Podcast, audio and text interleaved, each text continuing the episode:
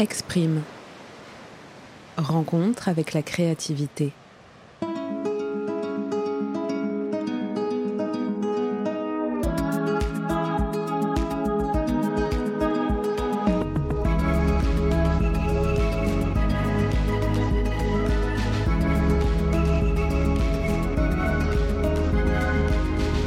Pourquoi créer? Que raconte une création? Comment libérer sa créativité? Sur le podcast Exprime, vous entendrez les voix de celles et ceux qui ont fait de leur art un moyen d'expression et d'épanouissement.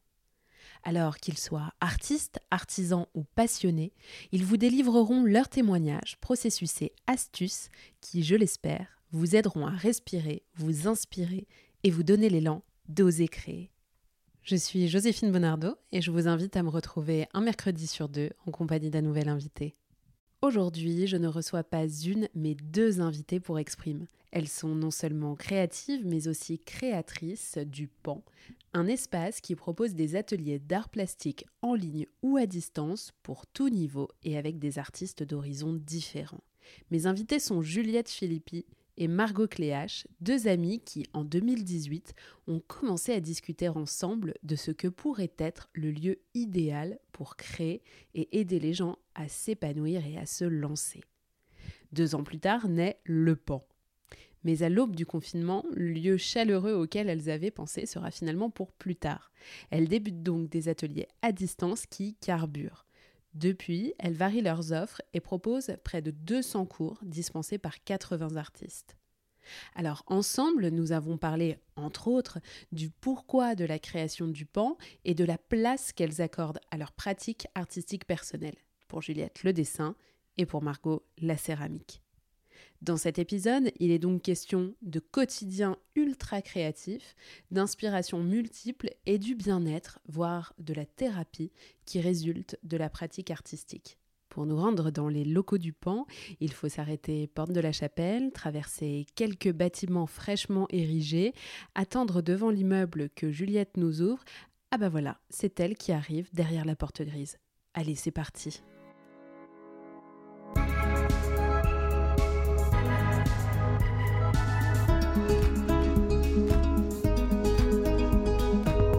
Alors, je m'appelle Juliette Philippi, euh, j'ai 33 ans et j'ai créé le PAN avec Margot euh, il y a un peu plus de 3 ans.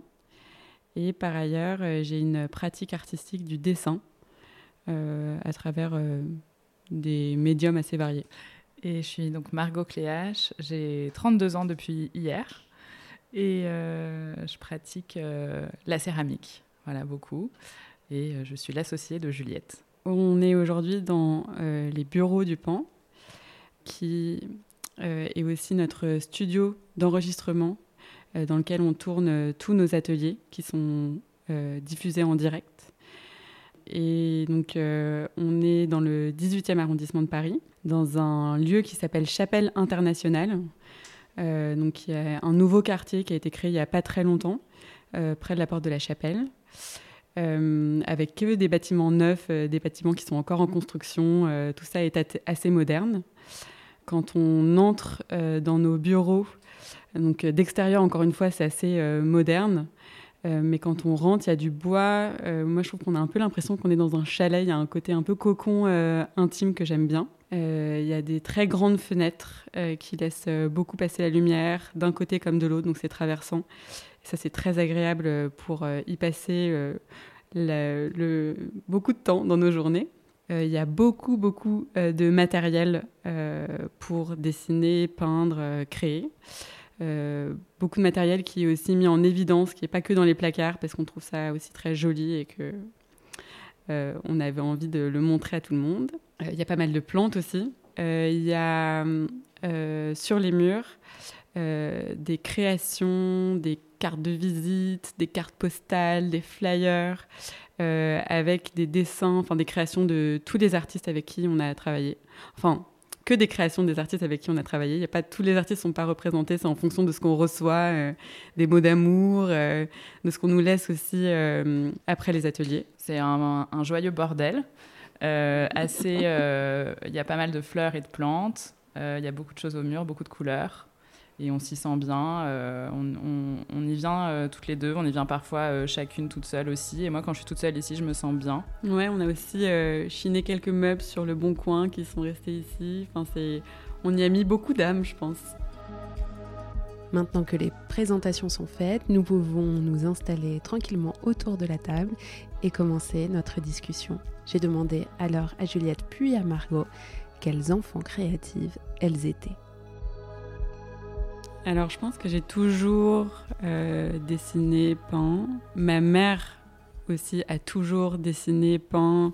Si j'essaie de remonter dans mes souvenirs, je la vois en train de euh, ramasser des espèces de coques sur la plage, les ramener à la maison pour les peindre, faire des trucs un peu farfelus. Euh, il y avait des, choses écrites sur les murs chez moi quand j'étais petite. Ouais, c'était assez fourni, je dirais même parfois un peu encombré. Et je crois qu'elle m'a beaucoup transmis ça. parce que moi aussi, je ramasse pas mal de choses euh, au cours de mes balades. Je confirme. Et toi, Margot? Et moi, je pense que c'était un petit peu plus réservé. En fait, euh, euh, je me suis découverte une passion pour la céramique assez tôt parce que ma mère m'a inscrite à un atelier de quartier en activité extrascolaire. et c'était vraiment pendant ces heures-là que j'exprimais toute ma créativité et puis pendant les cours d'art plastique. mais c'est vrai qu'en dehors de ça, pas tellement. Euh, c'est juste que je me suis rendu compte effectivement que ben, une fois que j'ai arrêté, ça m'a vraiment énormément manqué. Quoi. Donc ça faisait partie de mon équilibre euh, sans que je m'en rende vraiment compte. Alors, donc on comprend, euh, Juliette, que toi, tu avais un environnement familial qui était créatif, du moins par ta maman. Et est-ce que toi, Margot, tu as grandi aussi avec des parents qui aimaient faire des choses de leurs mains? Pas du tout. Pas du tout. Et ma mère s'étonne à chaque fois de de ma créativité et pourquoi est-ce que j'ai cette appétence-là. Euh, euh, ça, ça c'est pas du tout, enfin, ça vient pas de ma famille, euh, ni paternelle ni maternelle, mais je me souviens de mes profs d'art plastique, c'est les profs qui m'ont le plus marqué quand j'étais petite, d'amis de mes parents qui, qui créaient, je, voilà, je, j'essayais de les coller et de comprendre exactement ce qu'ils faisaient, comment ils faisaient, et ensuite je demandais des chevalets et tout le matériel de peinture pour mon anniversaire. Euh, mais ça vient pas de mon environnement direct. Hmm.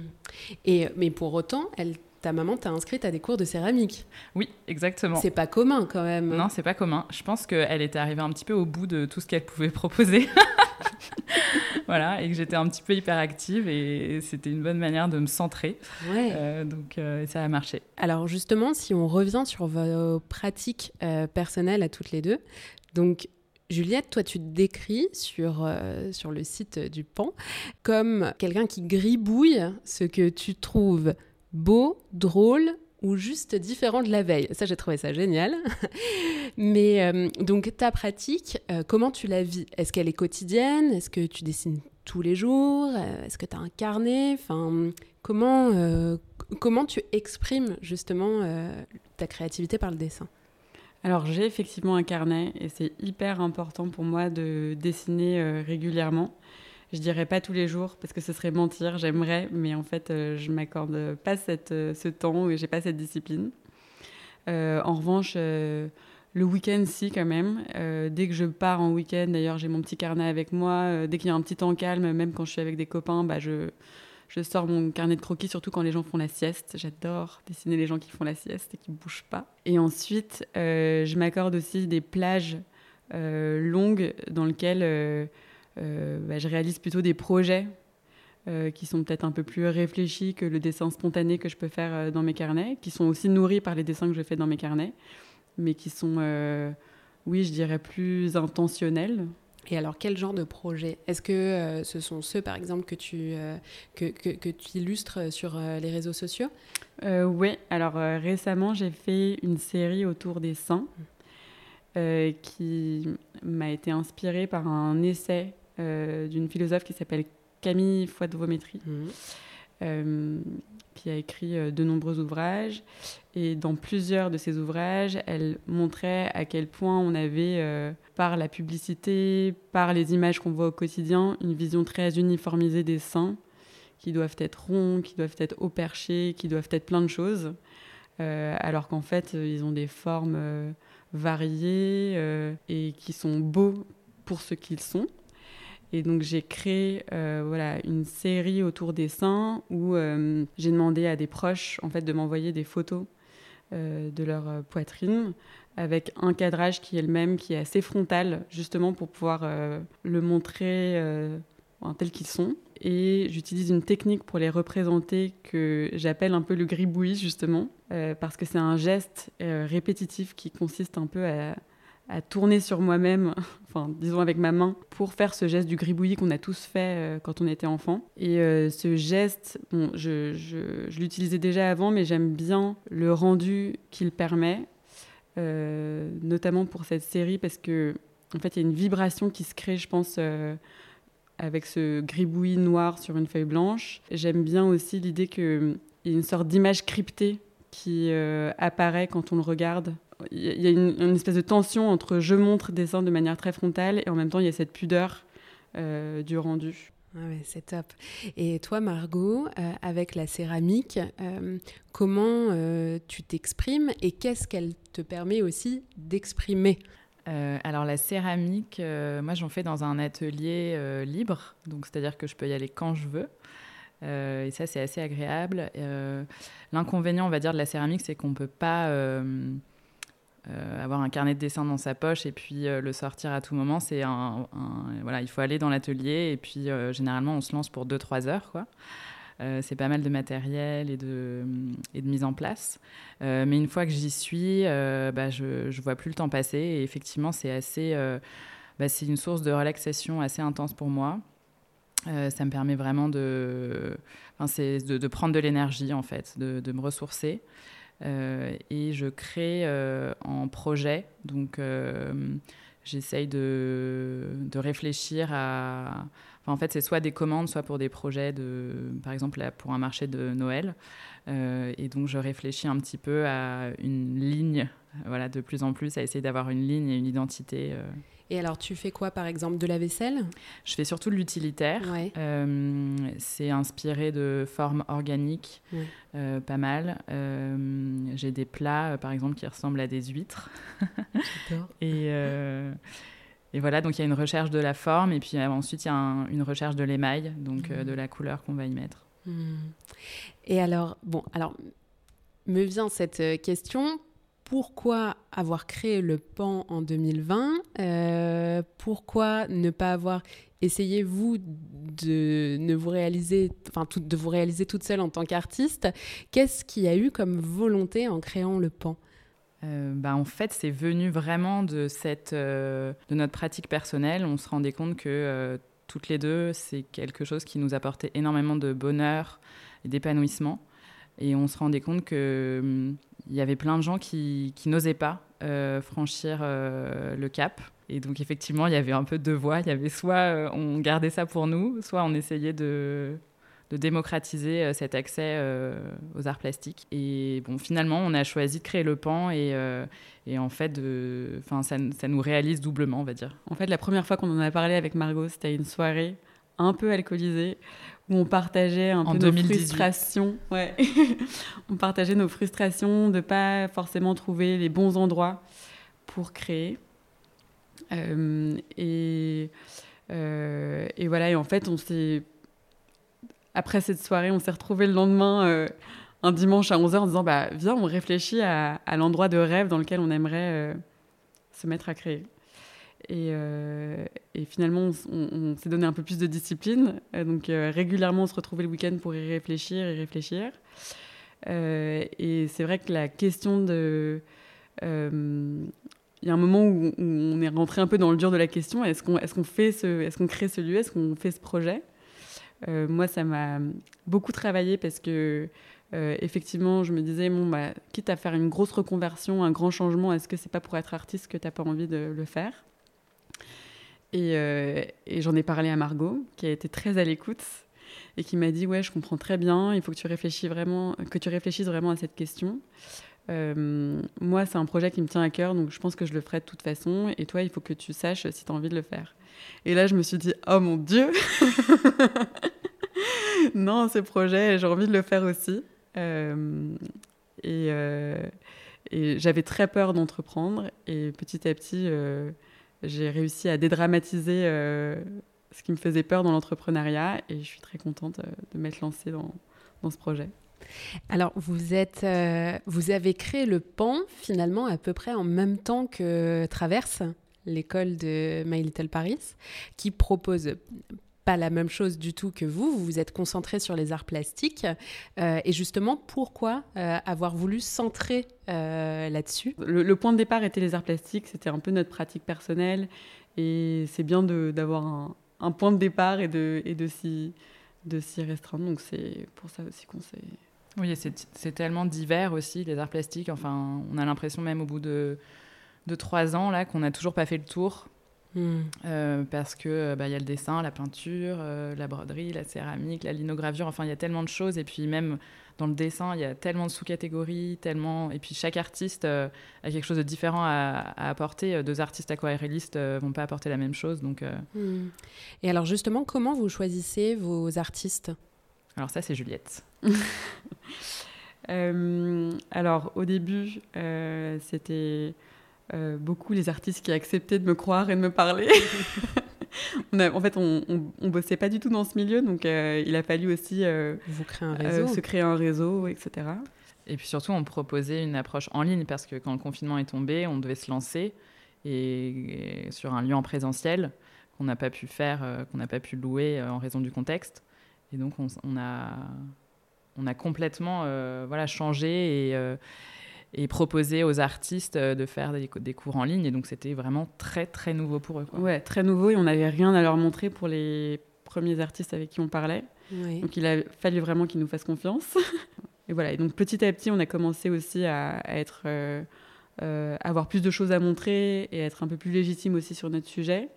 et aujourd'hui, donc, je vais rechercher des artistes qui ont une pratique personnelle singulière c'est-à-dire que je ne vais pas forcément euh, aller chercher justement dans les écoles d'art, euh, je ne vais pas forcément chercher des profs à proprement parler, mais plutôt des gens qui ont une pratique personnelle et qui ont envie de la transmettre.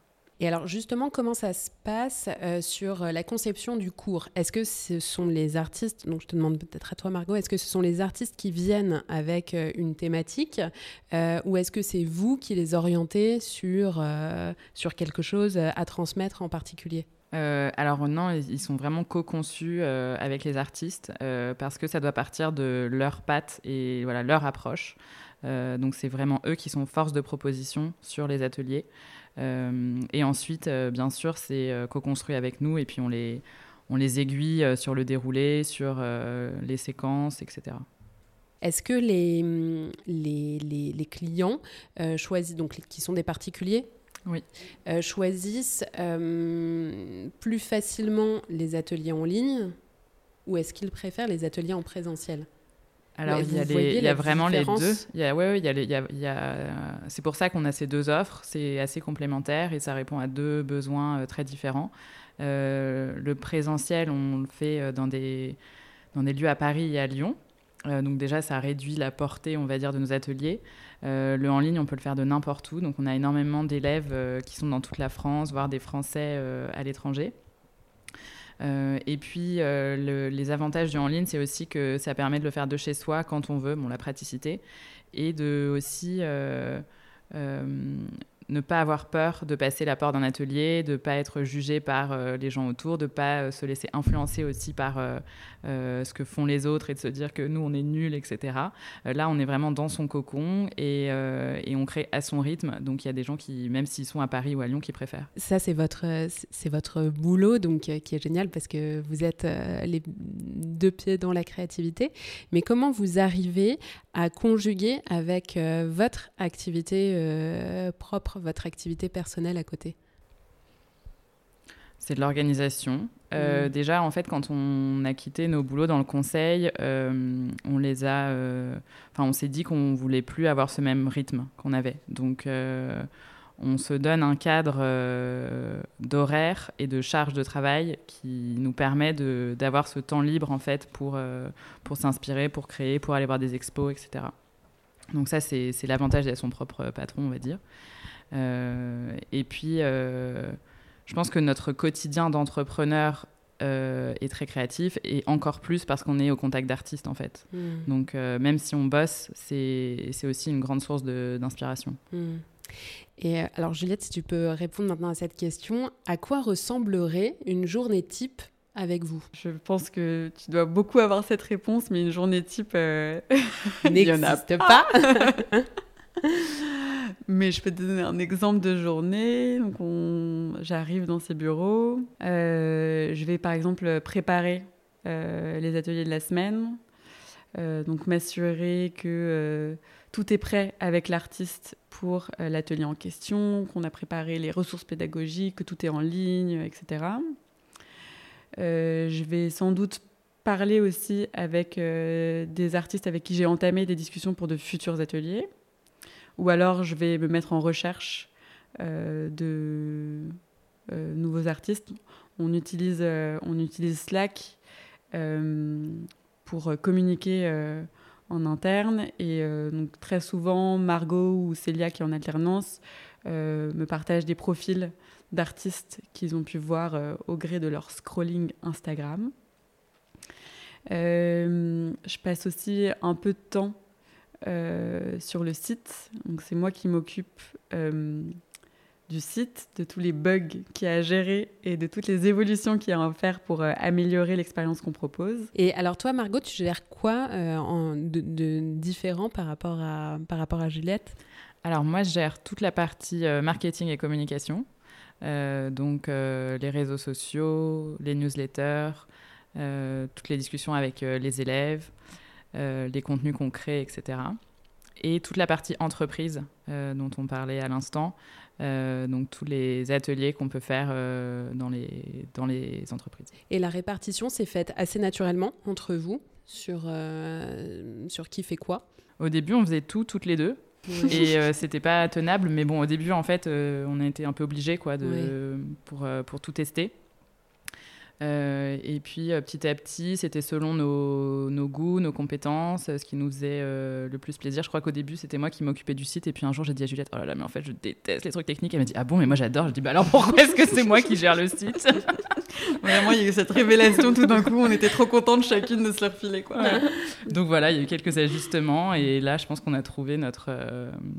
ouais, on, on roule quoi. Quelles sont, euh, vous, vos sources d'inspiration euh, en termes de lieux, de personnes, euh, d'artistes, enfin tout ce que vous voulez, de quoi vous vous inspirez? Donc toi, Margot, peut-être déjà Alors moi, bah oui, alors pas mal, effectivement, comme tout le monde, je pense, les expositions, des lectures, des podcasts. et après, pour mes céramiques, plus en particulier, pas mal la nature. J'essaye de trouver des formes, en fait, qui m'inspirent. Euh, et puis euh, les voyages aussi, parce que euh, il y a des pays. Alors j'étais au Mexique il y a deux ans par exemple. Il y, y, a quand même pas mal de céramike ah et, et voilà. Et j'ai vraiment plongé dans dans cet artisanat et, et, en fait. je m'en rends pas forcément compte sur le moment, mais quand je reviens, bah, mes mains font des choses différentes. Voilà, mmh. donc ça infuse.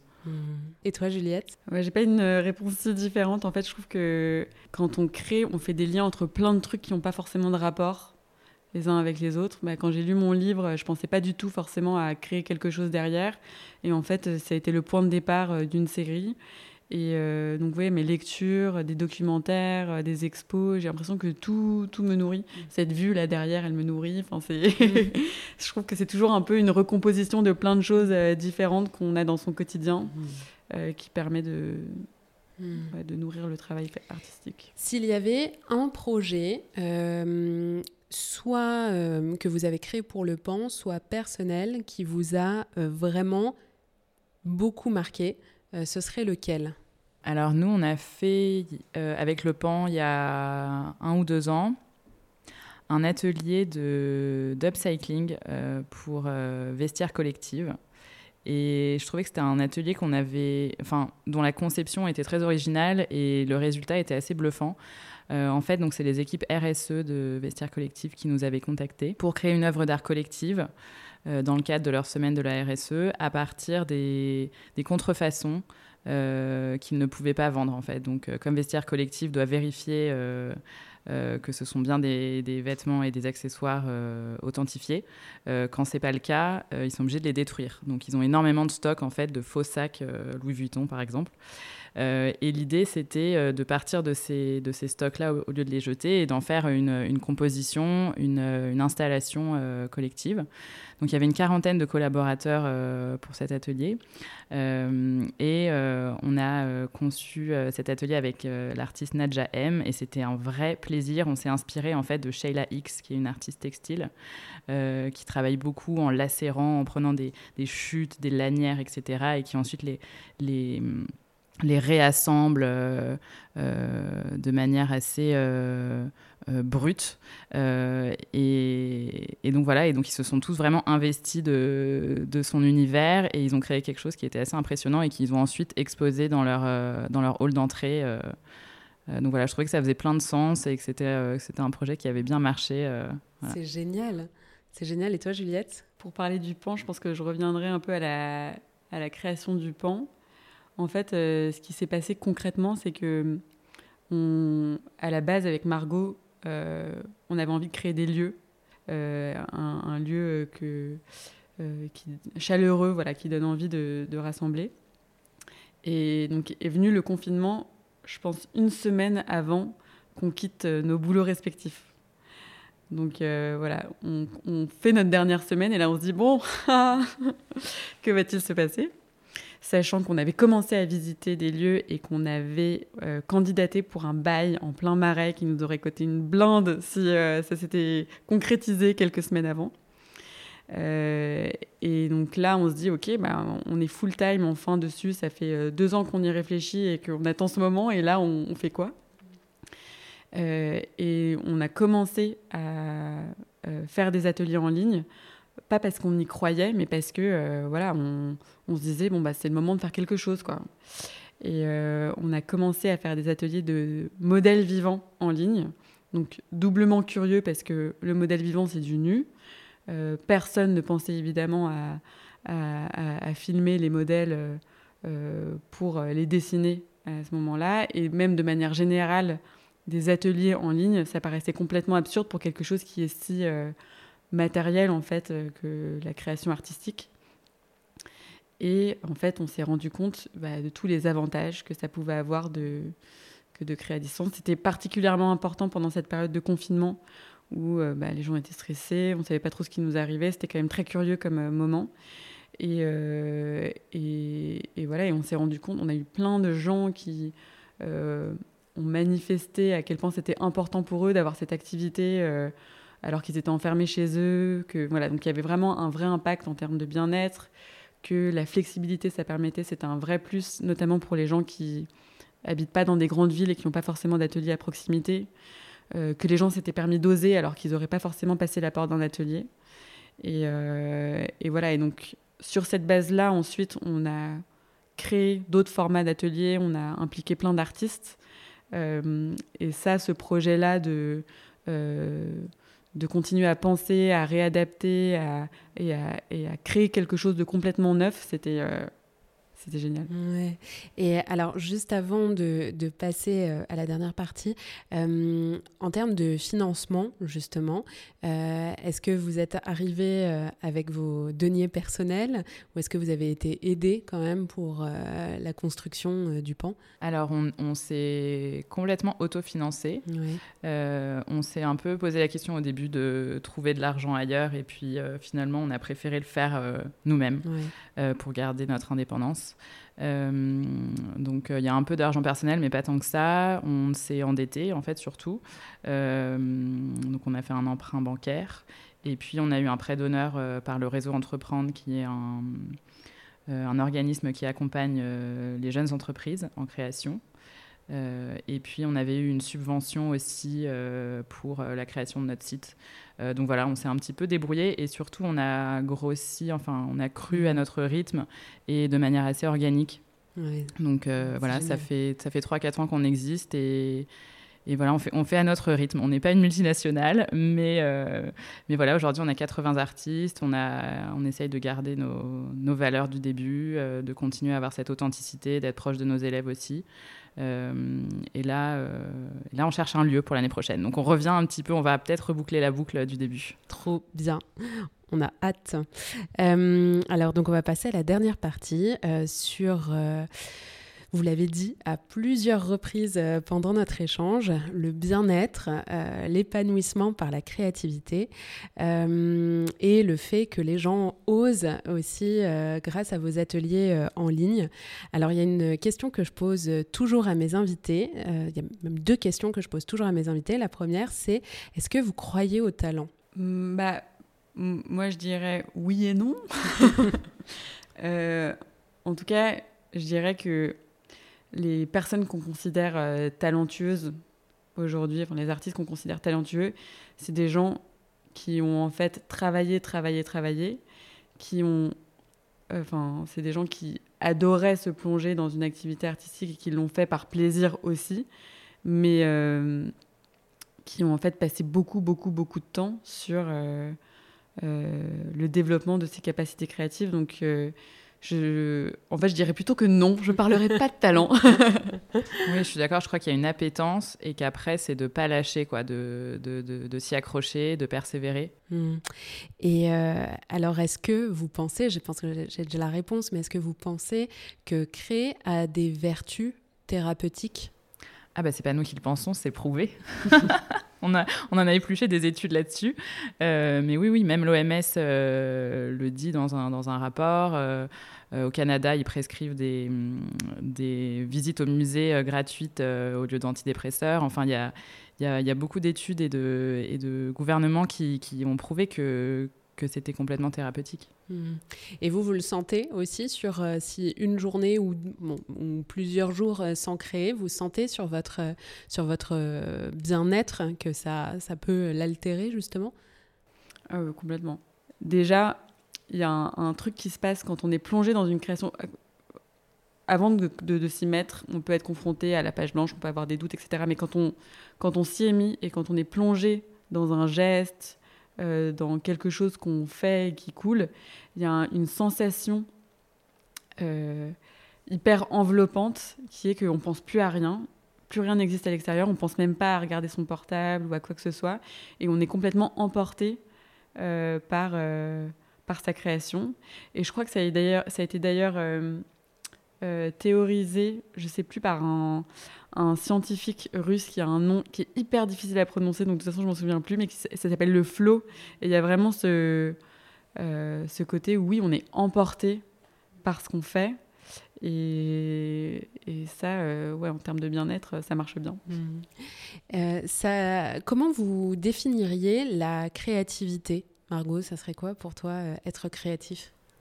Je pense que c'est plus large que ce dont on parle depuis tout à l'heure, à savoir les arts plastiques, c'est vraiment d'avoir des idées neuves et de faire des liens entre des choses qui, à première vue, n'en ont pas. Juliette? Je dirais que c'est plutôt bien défini, que je suis d'accord avec mon associé. bon, top. Euh, est-ce que vous auriez euh, des conseils euh, de lecture ou de, je sais pas, de documentaires hors vos ateliers, évidemment, qu'on recommande à tous les auditeurs, pour s'initier bah, peut-être dans vos pratiques personnelles. Donc le dessin pour toi, Juliette, et la céramique pour toi, Margot? Ouais, alors moi, j'ai, lu un livre d'une pédagogue qui s'appelle Betty Edwards, qui s'appelle Dessiner avec son cerveau droit. Et je crois que j'ai eu un peu une révélation en, en la lisant en fait, euh, je ne sais pas à quel point euh, ce qu'elle raconte est scientifiquement prouvé. Elle parle d'une partie de son cerveau qui est euh, plutôt concentrée sur des fonctions analytiques sur le langage et une, partie, une autre partie qui est le cerveau droit qui se concentre plutôt sur les facultés perceptives, donc sur ce qu'on voit, etc. Donc je ne sais pas à quel point c'est comme ça que ça marche dans le cerveau. Mais en tout cas, ce qui est vrai, c'est que quand on dessine, souvent, on va pas dessiner ce qu'on voit, mais on dessine des images euh, qu'on a en tête. Donc par exemple, euh, je te propose de dessiner cette plante. euh, cette marguerite, tu vas faire le tracé de la marguerite qu'on a tous fait étant enfant, etc. Et tu te concentres pas du tout sur la marguerite que tu as sous les yeux. Et en fait, euh, il, faut, il y a plein d'exercices qui te permettent de te concentrer uniquement sur euh, des informations visuelles. Par exemple, si tu prends ton modèle à l'envers, tu reconnais plus forcément exactement ce que ça représente et tu te concentres uniquement sur euh, l'orientation de cette courbe, euh, sur ce trait qui part à gauche, euh, sur cette tache noire, etc. Et tu arrives beaucoup mieux à représenter ce que tu as sous les yeux. Et, et c'est donc elle décrit plein d'exercices comme ça qui, qui permettent vraiment de, de faire l'expérience d'une autre manière de voir les choses. Et d'ailleurs, on en a fait un atelier qui a été animé par une artiste qui s'appelle Magali Caso euh, sur le pont et qui marche hyper bien. Hyper intéressant, mm. ok. Et moi, je dirais que c'est des livres, pas forcément sur la céramique, euh, mais sur la créativité au sens large. Euh, il y a un livre assez connu, best-seller de Julia Cameron, qui s'appelle Libérer votre créativité, qui m'a pas mal aidé dans les moments de down. en fait, ce qui est bien, c'est que bon, il y a un petit côté euh, où elle parle de Dieu, etc. Mais bon, passons ce, voilà, ce, là-dessus. Euh, elle, est, elle, est, américaine un petit peu, euh, voilà, elle est un peu transcendée par plein de choses, mais, mais peu importe. elle, elle donne plein d'outils et de rituels comme les morning pages, donc le fait de, de, de, d'écrire trois pages quand on se réveille immédiatement après son réveil, ou le fait de se faire des rendez-vous d'artistes, donc de s'accorder du temps pour s'inspirer. Enfin voilà, il y a plein de trucs très concrets. Euh, qui, euh, qui, je trouve, sont, sont très actionnables et, et participent euh, pour développer sa créativité. Il y a aussi le livre Éclore de Magali Caso, dont, dont, parlait Juliette, qui est un très beau livre, pareil, qui donne des, des, outils pour, pour, développer sa créativité. Hmm, super. Bon, bah, on listera tout ça dans la description du podcast. qui aimeriez-vous entendre à ce micro parler de créativité? Bah, moi, justement, cette fameuse Magali Caso dont on a cité le nom euh, à l'instant, euh, qui est aussi une des toutes premières artistes avec qui on a travaillé euh, et qui a une pratique magnifique de l'encre mhm. et qui incarne très bien ce discours autour de bah, tout le monde peut s'y mettre. c'est vraiment à la portée de tout le monde et, qui donne des conseils euh, hyper intéressants justement pour euh, dépasser toutes les pensées limitantes qu'on peut avoir euh, sur la créativité. Ok, c'est noté. Et toi, Margot? Moi, je suis euh, là, j'étais à, une, un de ces lancements de collection. C'est une amie qui, s'est reconvertie et qui fait de la bijouterie hmm. artisanale. Donc, je ne sais pas si ça fait partie de, mais complètement. Des, personnalités que tu pourrais interviewer. Complètement. Mais je, trouve que c'est un tout autre domaine euh, et ça me fascine parce qu'elle travaille donc à partir d'argent et d'or recyclés. Et, euh, et, elle avait, pareil, elle, elle, travaillait dans un tout autre domaine avant, donc elle a tout appris et et elle a son atelier à Aubervilliers, j'étais allée la voir.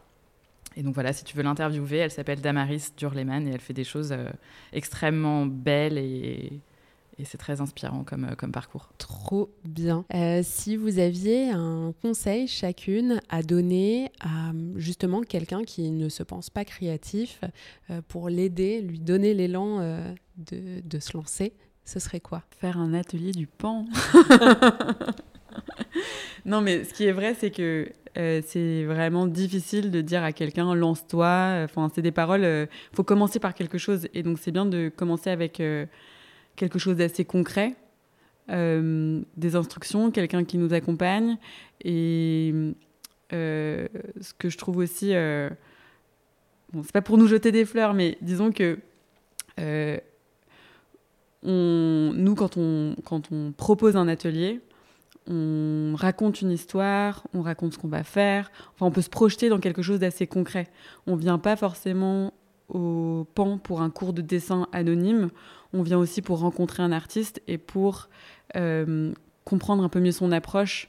Donc c'est presque une discussion avec quelqu'un et je trouve que ce, côté-là est assez euh, euh, bon comme point de départ pour oser se lancer et avoir cette envie. Et puis je pense que parfois on ne sait pas par quoi commencer aussi. Il peut y avoir ça, le, fait qu'on sente qu'on ait envie de faire quelque chose de nos mains, mais on ne sait pas trop par, euh, par quelle boule prendre. et nous, on se rend compte qu'on a quand même beaucoup de propositions différentes. On a le en ligne, on a le présentiel à Paris, à Lyon. on a 80 artistes, on a plus de 200 cours en ligne. Donc, parfois, c'est un peu difficile. Donc, on a mis en place des appels pour faire des diagnostics avec nos élèves et de les aiguiller en fait euh, vers ce, bien, ça. ce dont ils voilà ce dont ils ont besoin. Euh, et voilà vous pouvez prendre rendez-vous avec nous. Et je le conseille chaudement encore. Merci beaucoup les filles. Merci Joséphine merci et voilà, c'est déjà la fin, alors merci pour votre écoute. Si vous souhaitez soutenir ce podcast, eh bien rien de plus simple. Vous pouvez d'abord vous abonner, faire briller toutes les étoiles de votre plateforme d'écoute préférée et bien sûr laisser un commentaire. Pour vos retours et suggestions, je vous attends sur mon compte Instagram, Joséphine BNT, du bas. Allez, à très bientôt.